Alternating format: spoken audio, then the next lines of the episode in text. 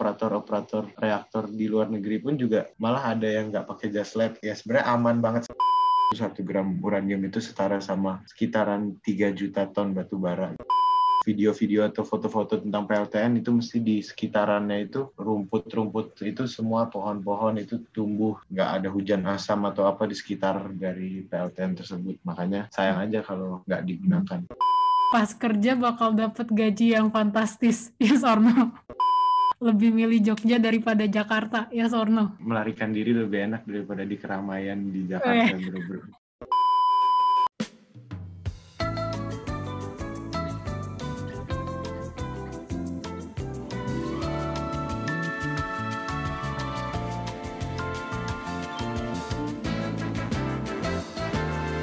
Halo Peers, kembali lagi di Peer Podcast bersama gue Via. Buat episode ini, kita masih ngelanjutin tema kemarin nih tentang jurusan yang jarang ditemui di Indonesia. Nah, hari ini gue ditemenin sama sepupu gue yang kebetulan jurusannya tuh unik banget. Halo Gio. Halo Via. Hai. Nah, boleh nih Gio langsung perkenalan aja. Perkenalin semuanya. Nama namaku Gio, di, biasa ya biasa dipanggil Gio kuliahnya di Sekolah Tinggi Teknologi Nuklir Badan Tenaga Nuklir Nasional di Yogyakarta. Nah, jurusannya itu jurusan Teknofisika Nuklir. Terus kita itu dibagi lagi jadi program studi ada dua dan aku itu di bagian program studi elektromekanika. Nih, pertama-tama mau nanya sih, jurusan Teknofisika Nuklir tuh belajar tentang apa deh? Di Sekolah Tinggi Teknologi Nuklir ini atau biasa disebut dipendekin itu STTN Batan ya. Nah, uh, itu tuh terbagi dari dua jurusan dan tiga prodi. Jadi ada jurusan teknokimia sama teknofisika. Nah, aku kan kebetulan di bagian teknofisika nuklir. Nah, teknofisika nuklir itu uh, belajar tentang aplikasi dari tenaga nuklir di bidang fisika. Nah, uh, lebih khususnya lagi di bidang uh, elektro. Jadi ada yang elektro arus lemah dan elektro arus kuat. Jadi aku kebagian di elektro arus kuat dan prodiku itu kan namanya elektromekanika. Jadi nggak cuma hmm. belajar tentang elektro, kita juga belajar tentang mesin, manufaktur, mekanik. Jadi banyak deh pelajaran yang kita dapat selama perkuliahan gitu. Oh, terus uh, kalau itu bedanya dengan teknik nuklir tuh gimana? Uh, sebenarnya kita itu teknik nuklir kita belajar tentang nuklir hmm. pengaplikasian terhadap nuklir terus habis itu uh, nuklir itu lebih tepatnya kita pengaplikasiannya di bidang industri jadi kalau misalnya kalian bayangin nuklir itu kayak bom gitu kita nggak buat bom di sini jadi kita kayak uh, menggunakan nuklir di bidang industri terus kita uh, lebih ke aplikator aja sih kayak lebih uh, kerja di lapangan atau misalnya lebih menggunakan alat-alat yang menggunakan sumber dari radiasi nuklir seperti itu. Oh, oke okay, oke. Okay. Terus uh, kan teknofisika nuklir tuh jurusan yang masih anti mainstream banget deh. Nah, yeah. itu dulu kenapa mau ngambil jurusan ini? Padahal kayak banyak orang lebih milih ngambil jurusan teknik yang umum gitu, kayak misalnya teknik industri atau sipil. Ya sih, mungkin lebih ke apa ya? ya pengen nyoba yang aneh-aneh gitu pengen nyoba-nyoba serius kayak ngedengerin orang-orang terus kayak nuklir bom nuklir bom nuklir bom terus kayak dulu pas SMP juga pernah ada kayak mengikuti expo-expo gitu keluar terus ada membicara tentang nuklir gitu terus kayak tertarik juga gitu. Oh ya udah deh nanti pengen belajar gitu ya. Kesampaiannya pas kuliah baru belajar. Bener sih waktu kayak waktu kita masih kecil Gio kayak sering cerita gitu tertarik soal nuklir. Gue sering ngomongin gitu deh. Oke, terus uh, nah terus kan mungkin kalau orang-orang tuh dengar kata nuklir tuh kayak serem banget kayak senjata rudal atau bom nuklir. Padahal sebenarnya nuklir kan bermanfaat banget buat sumber energi. Nah, menurut Gio, uh. apa aja nih manfaat pengembangan sumber energi berbasis nuklir? Uh, jadi banyak ya nuklir itu nggak cuma di bidang yang kayak dibilang bom gitu, itu kan salah satu hmm. pengaplikasian aja kita mau mengaplikasikannya ke mana kalau di sekolahku sendiri itu sebenarnya buat aplikasinya kalau nggak di bidang industri di bidang uh, tenaga jadi kayak pembuatan PLTN instalasinya operasinya terus habis itu uh, nanti kita pengaplikasian nuklirnya di bidang kalau di prodiku itu sendiri di bidang industri, kalau di uh, prodi yang satunya lagi itu di bidang uh, itu namanya elektronika instrumentasi. Nah, itu di bidang kesehatan biasanya. Oh. Jadi kayak uh, ada dia ada lisensinya sendiri untuk uh, bidang kesehatan. Jadi nggak cuma nuklir itu nggak cuma di bidang bom bom bom dan lain-lain kok. Jadi kayak misalnya ada yang tadi ku bilang itu ada tentang tenaga, ada misalnya bisa buat pertanian juga, bisa buat peternakan juga, Hmm. atau bisa buat apa? Ya tadi industri itu semua sebenarnya dikelola semuanya punya apa ya? Kayak eh, jadi kita kan ada di bawah Batan ya Badan Tenaga Nuklir Nasional. Hmm. Nah itu di Batan itu juga mereka melakukan inovasi-inovasi sama penelitian di bidang-bidang lain yang menyangkut tentang energi nuklir. Jadi secara tidak langsung kita juga belajar atau misalnya nanti tugas akhirnya bersangkutan dengan eh, Batan di situ. Misalnya Batan di mana ada project terus habis itu kita diminta untuk bantu atau diminta untuk membuat tugas akhir atau penelitian tentang itu bareng dengan Batan di sana seperti itu. Oh. Di Jakarta, Bandung dan di Yogyakarta. Oh, oke oke. Nah, terus ilmu pengetahuan tentang nuklir kan luas. Kalau Gio sendiri punya interest di aspek apa nih? Yang kayak pengen didalamin gitu di nuklir? Jadi kita tuh ada yang namanya non-destructive test. Oh, itu, Itu apa? jadi kita menguji kayak menguji sebuah pipa atau menguji sebuah instalasi Heeh. eh, kayak reaktor gitu atau misalnya Oh. sebuah blow, apa boiler dan lain-lain itu menggunakan yang namanya non-destructive test atau uji tidak rusak. Jadi kita menguji eh, suatu benda itu tanpa merusak benda tersebut. Jadi menggunakan teknologi-teknologi nuklir misalnya radiografi. Oh, Radiografi itu kayak kamu pernah di ronsen kan ya, Vi? Iya pernah pernah. Nah, itu kan di badan. Nah, kalau ini kita menginspeksinya di bidang eh, di bidang industri. Jadi kita ibaratnya ngeronsen si pipa itu atau boiler itu atau Oh. misalnya yang lain-lainnya yang yang ada di industri itu. Nah, fokusku sebenarnya bukan di bidang itu. Nah, itu karena kan eh, kan pasti kan bersangkutan langsung dengan manusia ya. Hmm. Dan efek radiasi kalau terlalu lama di manusia kan bisa menyebabkan banyak hal efek stokastis, stokastik dan deterministik. Nah, jadi eh, aku pengen mengubah yang namanya manusia itu bersinggungan langsung dengan eh, dengan efek tersebut, biar kita Hmm. tidak terlalu terpapar langsung dengan efek radiasi tersebut. Jadi kayak pengen membuat sistem otomasi dari bukan sistem sih kayak alat otomasi biar sebuah inspeksi itu bisa dilakukan oleh robot. Jadi nggak cuma dilakukan oleh manusia saja.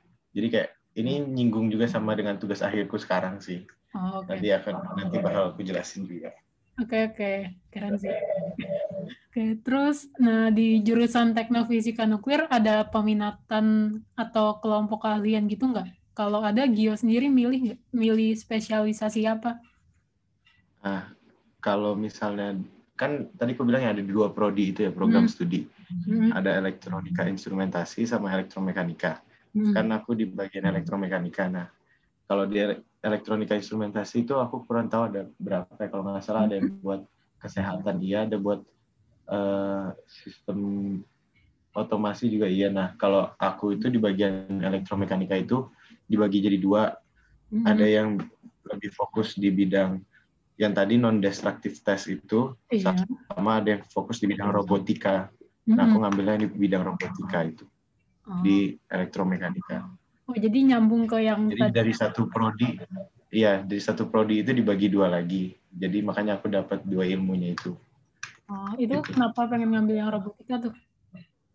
Gak apa-apa sih kayak soalnya menurutku kayak ilmu-ilmu yang tadi yang aku bilang non destructive test itu soalnya udah dapat sebenarnya di semester semester Hmm, di tingkat-tingkat maksudnya di ya semester 4, 5, 6 gitu loh. Jadi kayak oh udah ngerti gini-gini. Terus aku juga udah kemarin eh, Januari lalu udah ikut pelatihan, udah dapat surat izin bekerja juga buat lisensi wow. eh, operator radiografi industri. Jadi sebenarnya aku udah bisa kerja, cuma kan karena karena masih kuliah juga, jadi ya Wah. nunggu kuliahnya lulus lagi biar dapat lisensi lagi yang lebih banyak. Jadi aku milih robotika aja yang maksudnya belum pernah belajar sampai dalam gitu loh. Hmm. Makanya aku ngambil yang robotika dibanding yang itu karena yang non destructive test itu aku udah ibaratnya udah nyinggung-nyinggung gitu lah. Hmm. Udah ngerti. Uh, terus kalau boleh tahu, tadi kan sempat nyinggung lisensi itu, itu lisensi kerja di mana kalau boleh tahu? Uh, itu lisensi kerja dikeluarin dari Badan Pengawas Tenaga Nuklir. Jadi Badan hmm. Pengawas Tenaga Nuklir itu ada badan ada badannya sendiri. Nah hmm. itu dia mengeluarkan lisensi. Jadi kayak uh, orang ini tuh berkompetensi untuk bekerja. Nah itu hmm. kalau di di uh, prodiku itu ada tiga lisensi. Hmm. Lisensi uh, apa pro, petugas proteksi radiasi hmm. itu kayak yang ngatur tentang buat buat peraturan yang kalau misalnya ada menggunakan menggunakan sesuatu yang bersumber uh, radiasi gitu oh, ibaratnya oh, safety safety gitu ya ya ya safety safety safety safety ya, protokol dan lain-lain nah itu ya. nanti diambilnya di pas sudah lulus kita udah udah selesai sidang dan lain-lain nah uh, kalau yang operator radiografi itu udah bisa diambil kemarin di di semester 6 hmm. semester 6 awal itu udah ngambil jadi aku ngambil dan alhamdulillah lulus, udah lulus juga nah hmm. terus satunya hmm. lagi itu ultrasonic testing nah ini ini tentang non destructive test juga sih tapi non radiasi jadi hmm. kalau misalnya di industri itu biasanya dia membutuhkan dua metode untuk menginspeksi suatu uh, katakanlah pipa gitu diinspeksi hmm.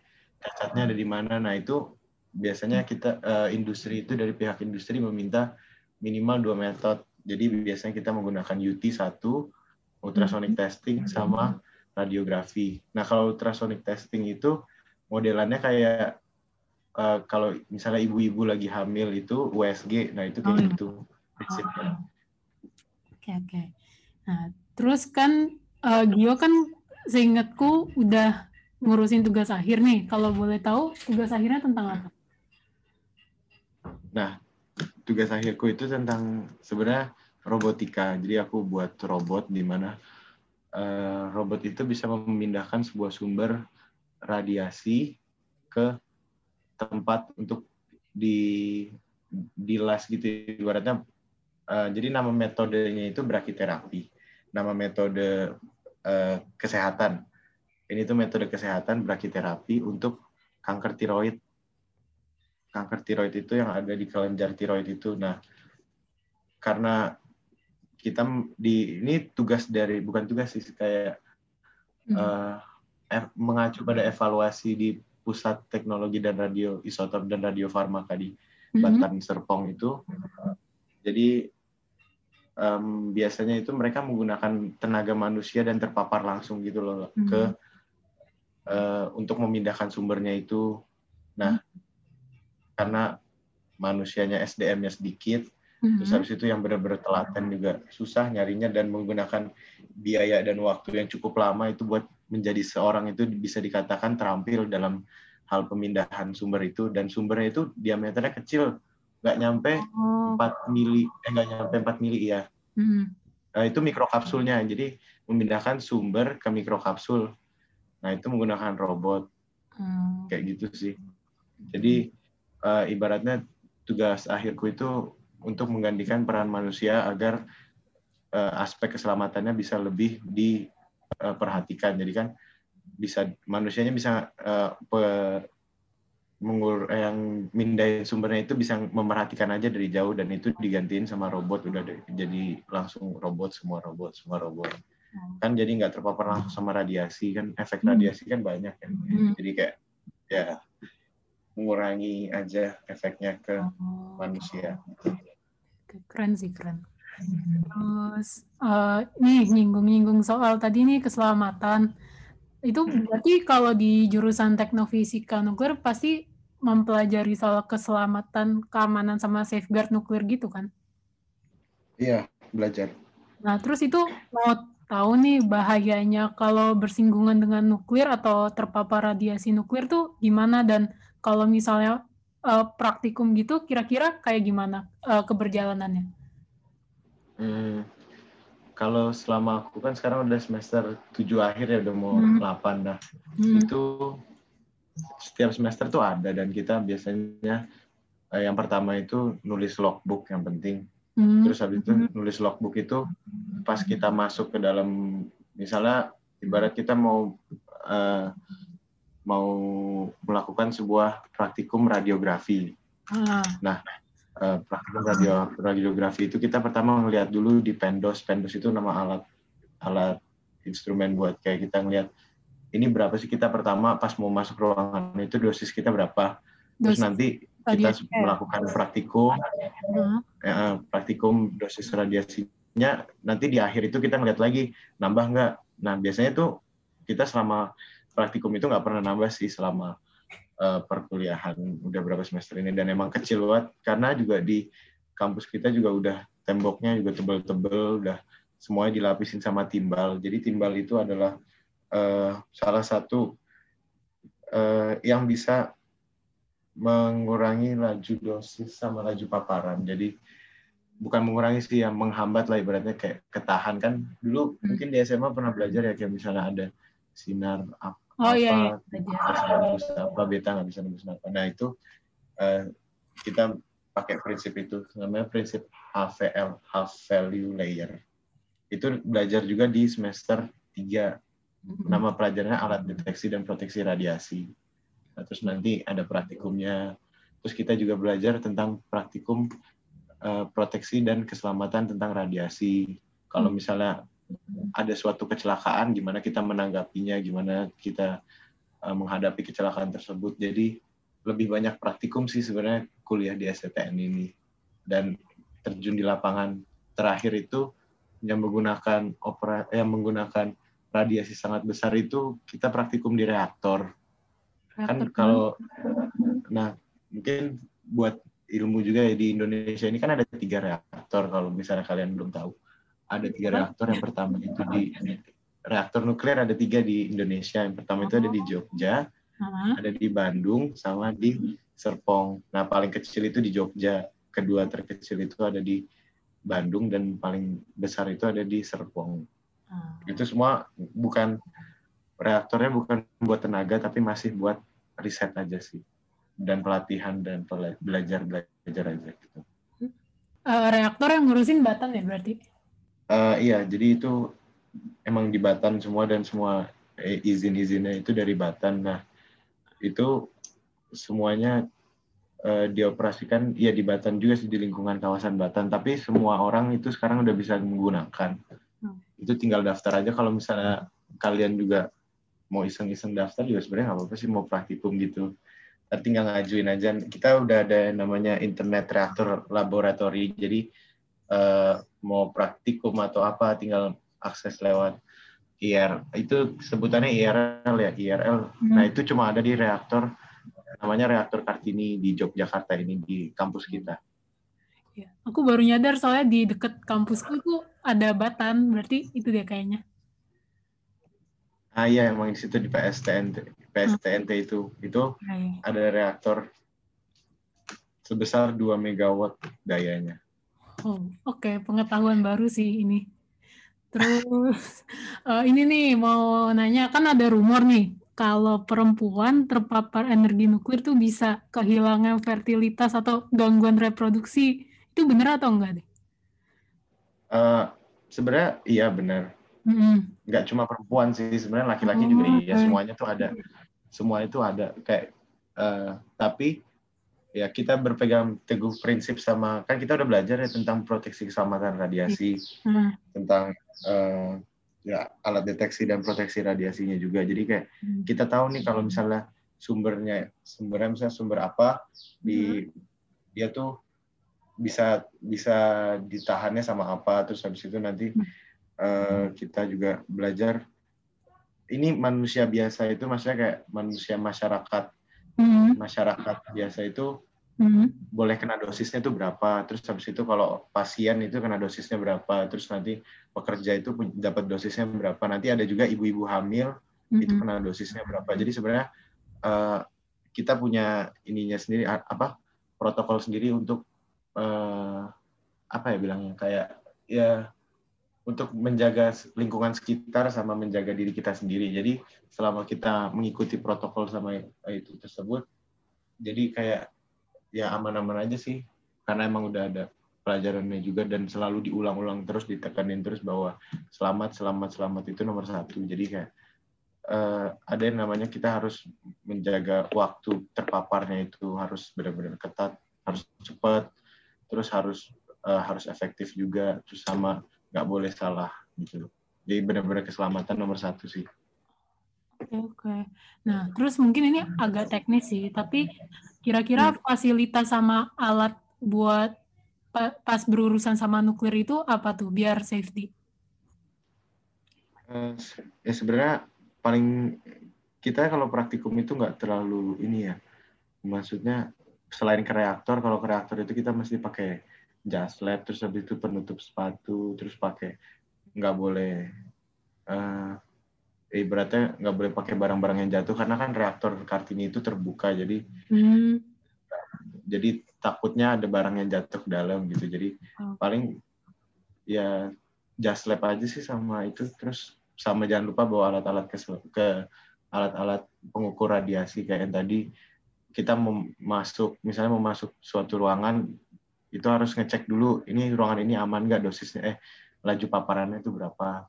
Terus habis itu baru boleh masuk kalau enggak ya enggak terus uh, di ada orang yang dekontaminasi dulu atau misalnya ada orang yang uh, nungguin sampai ibaratnya ngeliatin datanya bahwa itu tuh misalnya paparannya udah berkurang baru kita boleh masuk atau gimana. Terus hmm. kalau misalnya tetap ngeliatin pas kita mau masuk praktikum sama selesai praktikum itu ngeliatin yang namanya pendos tadi nilainya nambah apa enggak. Hmm. itu sih.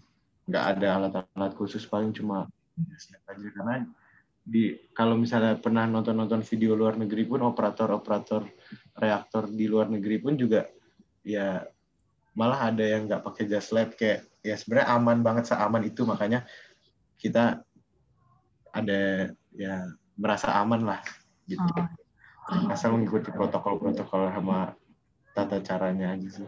Jadi kalau praktikum tuh sebenarnya justru lumayan aman ya? Aman, bukan lumayan aman, sangat aman sih. Oh sangat aman, oke okay, oke. Okay. Sangat aman. Nah, terus ini jurusan yang berhubungan sama nuklir di Indonesia kan tahu aku cuma dua ya di UGM sama di STTN. Uh, eh, hmm. Terus kalau di STTN Batan sendiri itu uh, gimana cara biar bisa masuk jurusan teknofisika nuklir dan kalau buat peers yang belum masuk kuliah nih kira-kira mereka harus nyiapin apa aja biar bisa keterima di jurusan ini? Sebenarnya sama kayak mau masuk kuliah-kuliah biasa sih, karena kan kita kan perguruan tinggi kedinasan ya, mm-hmm. jadi nggak nggak ngikut SBM juga, jadi kita ada ya ada ujian tulisnya sendiri, ada pokoknya ini masuk sendiri dan itu semuanya cuma nyiapinnya belajar-belajar aja sama yang penting itu karena kedinasan juga harus ada uh, ya nggak boleh pernah melakukan kriminal jadi cuma SKCK doang sih. Sisanya kayak kayak masuk kuliah biasa. Oh. nggak ada sesuatu yang apa ya spesial gitu loh. Karena kita juga nggak nggak statusnya bukan taruna kan jadi hanya mahasiswa biasa. Jadi ya Hmm. Kalau perguruan tinggi kedinasan lain kan kayak misalnya IPDN atau misalnya STAN yang bea cukai itu kan setauku itu kan mereka taruna ya. Iya. Kalau misalnya kita kan sering kumpul-kumpul gitu sama perguruan hmm. tinggi kedinasan lainnya, nah itu mereka kan taruna. Kalau kita kan mahasiswa, bedanya itu aja sih. Berarti kayak tes fisik itu nggak harus gitu ya? Nggak ada sih sebenarnya kita. Oh, oke oke. Ya, soalnya kan kalau di stan tuh ada yang ada harus tes fisik kan. Ah iya, ada yang tes fisik dan lain-lain. Ini kita nggak ada sih. Cuma tes biasa aja tulis. Sama kan ada ya biasa jalur prestasi, jalur prestasi non akademik gitu-gitu. Uh, terus uh, lanjut mau nanya prospek kerja sarjana teknofisika nuklir di Indonesia tuh apa ya?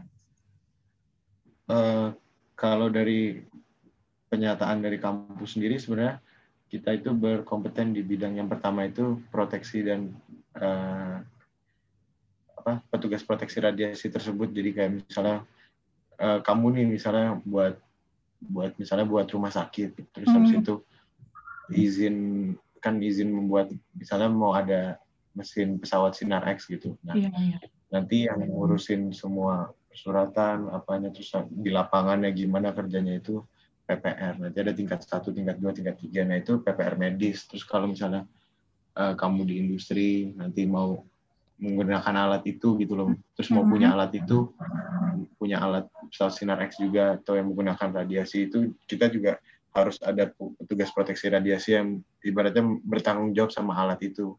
Hmm. Nah itu uh, itu salah satunya. Terus yang tadi aku bilang di bidang non destructive test. Jadi nanti kita yang uh, menginspeksi. Jadi kayak ibaratnya kita ngelihat oh di sini tuh ada cacat apa, cacat apa di pipa-pipa atau di misalnya di industri ada hmm. ada kayak boiler atau apa yang tadi aku bilang itu hmm Nah itu kita yang lihat yang analisis ini tuh cacatnya apa, cacatnya apa dari pembacaan film radiografi atau misalnya alat-alat lainnya gitu. Itu kalau yang dari prodiku ya atau misalnya bisa juga di yang kayak aku bilang tadi yang dibuat alat-alat tentang uh, robotik-robotik juga juga bisa. Nah, tapi pengaplikasiannya di bidang nuklir juga gitu.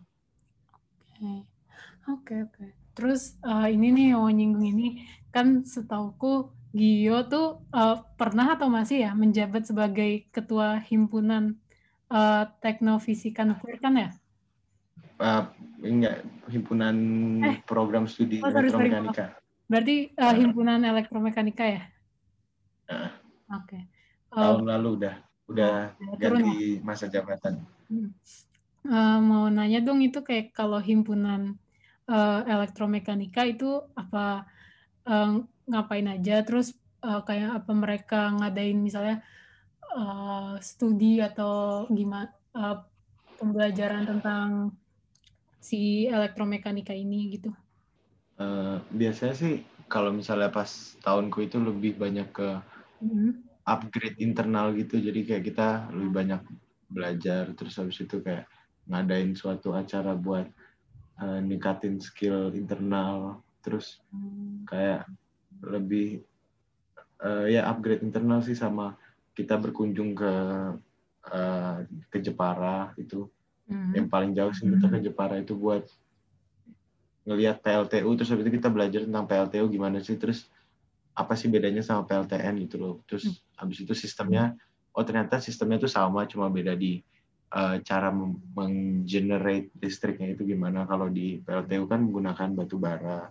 Nah, kalau kita kan di, uh, belajarnya itu tentang nuklir jadi dari di, dari reaksi fisi. Nah, jadi kita lebih banyak belajar sih sama ya paling kalau misalnya acara-acara pengabdian masyarakat juga banyak. Misalnya ke desa-desa ngajar-ngajarin bukan desa ke sekolah-sekolah ke desa juga ada beberapa buat ngajarin tentang ilmu nuklir. Itu apa sih? Kok misalnya uh, semua orang tuh berpendapatnya negatif jadi lebih ke hmm. kita mengenalkan iptek nuklir itu kayak gimana terus aplikasinya apa aja sama hmm. ya lebih ke banyak sih acara-acara yang kayak gitu yang keluar buat mengajarkan sama kumpul sama eh, organisasi-organisasi uh, lain kayak misalnya ada organisasi namanya Eh, komun juga itu namanya komunitas muda nuklir itu di Jogja juga ada di Jakarta juga oh. banyak sih itu di oh. tersebar di seluruh Indonesia juga itu buat lebih ke ya mengenalkan iptek nuklir juga sih itu hmm. ke masyarakat luas.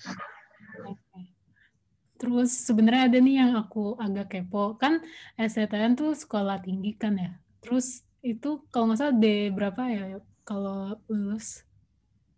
D4. D4. D4. Oh, oke. Okay. Uh, eh, penasaran sih kalau misalnya kayak D4 itu uh, apa langsung kerja atau bisa lanjut sarjana dulu? Terus kalau misalnya uh, mau sarjana dulu tuh biasanya orang-orang pada lanjut ke bidang apa gitu?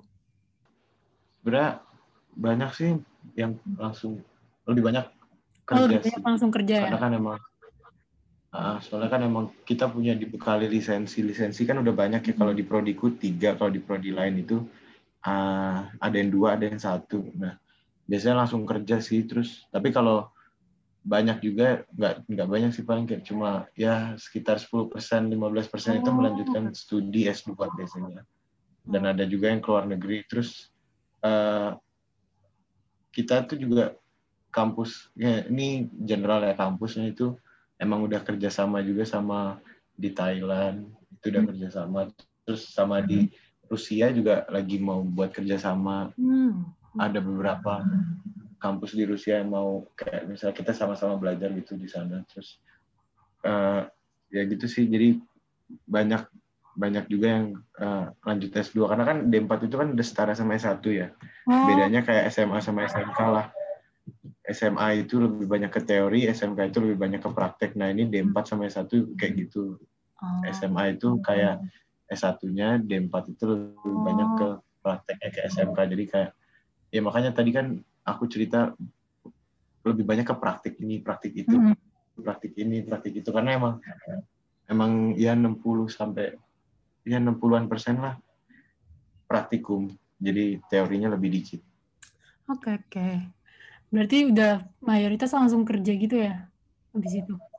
Iya. Hmm, okay. Aku ada pertanyaan terakhir nih. Uh, ketersediaan energi tak terbarukan kan semakin menipis. Nah, tapi kalau ketersediaan nah. energi nuklir kan masih melimpah nih. Nah, menurut pandangan Gio, gimana nih yeah prospek perkembangan sumber energi nuklir di Indonesia ke depannya. Kira-kira Indonesia udah siap belum untuk mengembangkan nuklir sebagai sumber energi? Nah, uh, kan nuklir itu termasuk energi yang uh, bukan bukan terbarukan ya energi baru. Jadi kayak hmm. karena kan dia tidak bisa di didaur ulang lagi ya. Hmm. Nah, uh, yang yang ku sayangin ini menurut pendapat pribadiku ya yang ku sayangin hmm. itu kan karena uh, nuklir itu energi nuklir kan ada waktu paruhnya oh iya iya tahu tahu uh. nah jadi kayak menurut pandanganku bakal ya bakal mau nggak dipakai mau dipakai bakal terus berkurang gitu loh hmm. terus berkurang terus berkurang nanti ada suatu saatnya bakal habis hmm. dan menurutku sayang aja sih sekarang itu belum dipakai buat uh, eh, PLTN yang paling penting ya maksudnya hmm. uh, dari kampusku sama dari Batan juga menargetkan menargetkan itu 2025 itu terciptanya suatu PLTN di Indonesia dan sekarang itu lagi sedang dipikirin lah konsep-konsepnya antara mau dibuat terapung atau mau dibuat sebenarnya udah ada uh, apa tapak tapaknya tapak PLTN itu di Jepara tapi itu udah hmm. nggak hmm. jadi malah jadi kampus dua kampus kampus dua dari kampusku hmm. sama di Bangka Belitung itu lagi dalam proses kemungkinan kemungkinan sih ada di Bangka Belitung atau enggak di Kalimantan Barat nah hmm. itu masih kemungkinan sih maksudnya dalam proses negosiasi bersuratan dan lain-lain atau bakal ter, dibuat PLTN terapung targetnya itu 2025 sih dari cerita-cerita dosen atau dari ya dengerin seminar dan lain-lain itu 2025 target buat PLTN. Jadi kalau misalnya ya sampai sekarang kalau nggak digunain ya sayang aja karena hmm. mau digunain apa enggak bakalan berkurang terus gitu loh karena waktu paruh tersebut.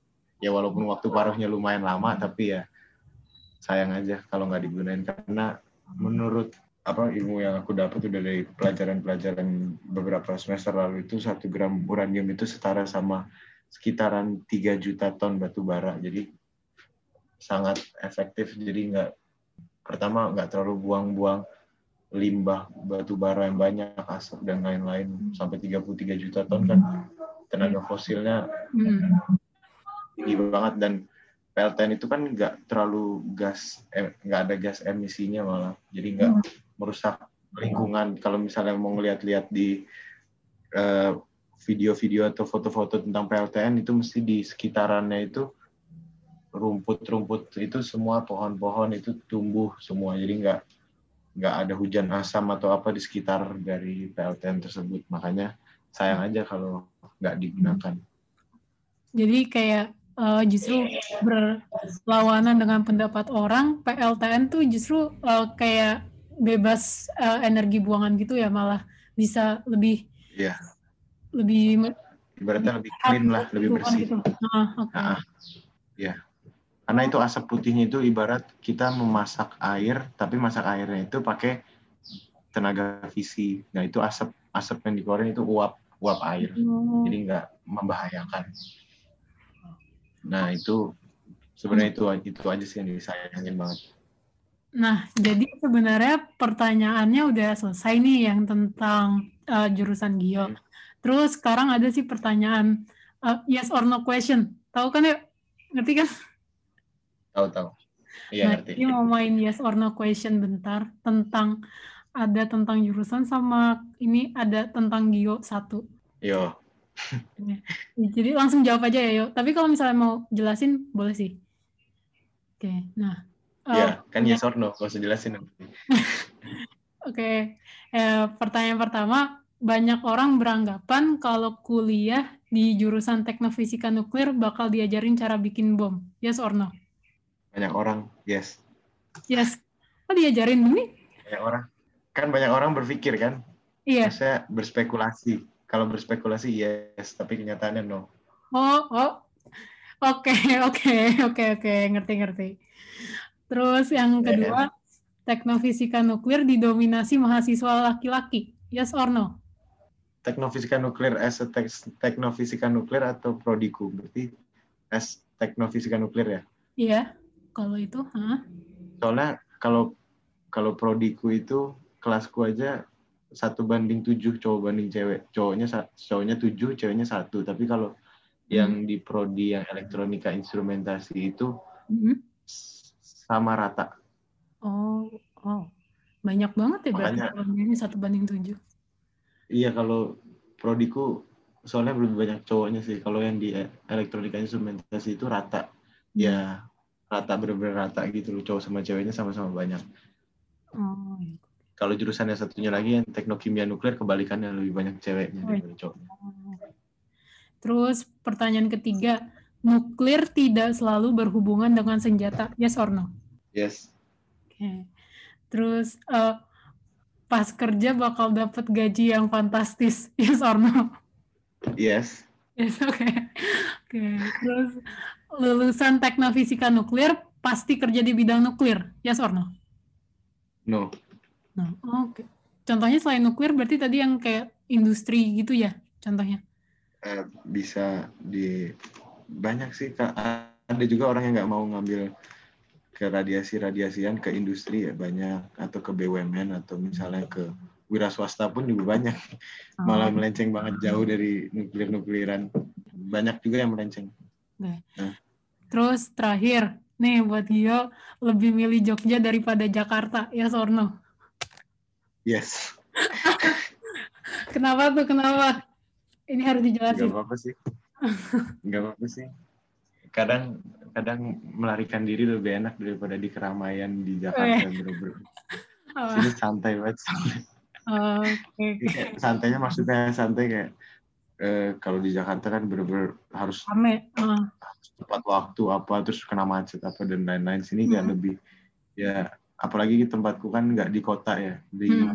ya bisa dibilang di pinggiran kota Yogyakarta tapi hmm. udah masuk di Kabupaten Sleman jadi hmm. lebih ke ya desa terus lebih santai orang-orangnya juga yang nggak kayak Jakarta yang kanan kiri itu nggak kenal tetangga apa dan lain-lain maksudnya jarang berinteraksi ini kan lebih kayak ya lebih apa ya lebih kekeluargaannya adalah nggak terlalu ber bekerja hmm. semua kerja kantoran sampai lupa waktu gitu lah hmm. lebih nyantai nyantainya maksudnya gitu loh iya ya ngerti ngerti oke okay. nah. Nah, terus um, udah sih sebenarnya pertanyaannya semua. Terus, nah, um, oke okay, mungkin segitu dulu ngobrol sama Gio nih tentang jurusannya. Semoga episode ini bisa membantu peers yang bingung milih jurusan atau yang tertarik sama bidang nuklir. Nah, makasih ya Gio udah mau datang hari ini. Sama-sama. Semoga itu sidangnya bisa lancar ya, terus bisa lulus sesuai waktunya. Amin. Oke, terus segitu dulu untuk episode ini. Dan jangan lupa untuk dengerin Peer Podcast tiap minggunya. Akhir kata, share the story, enjoy the journey. Bye!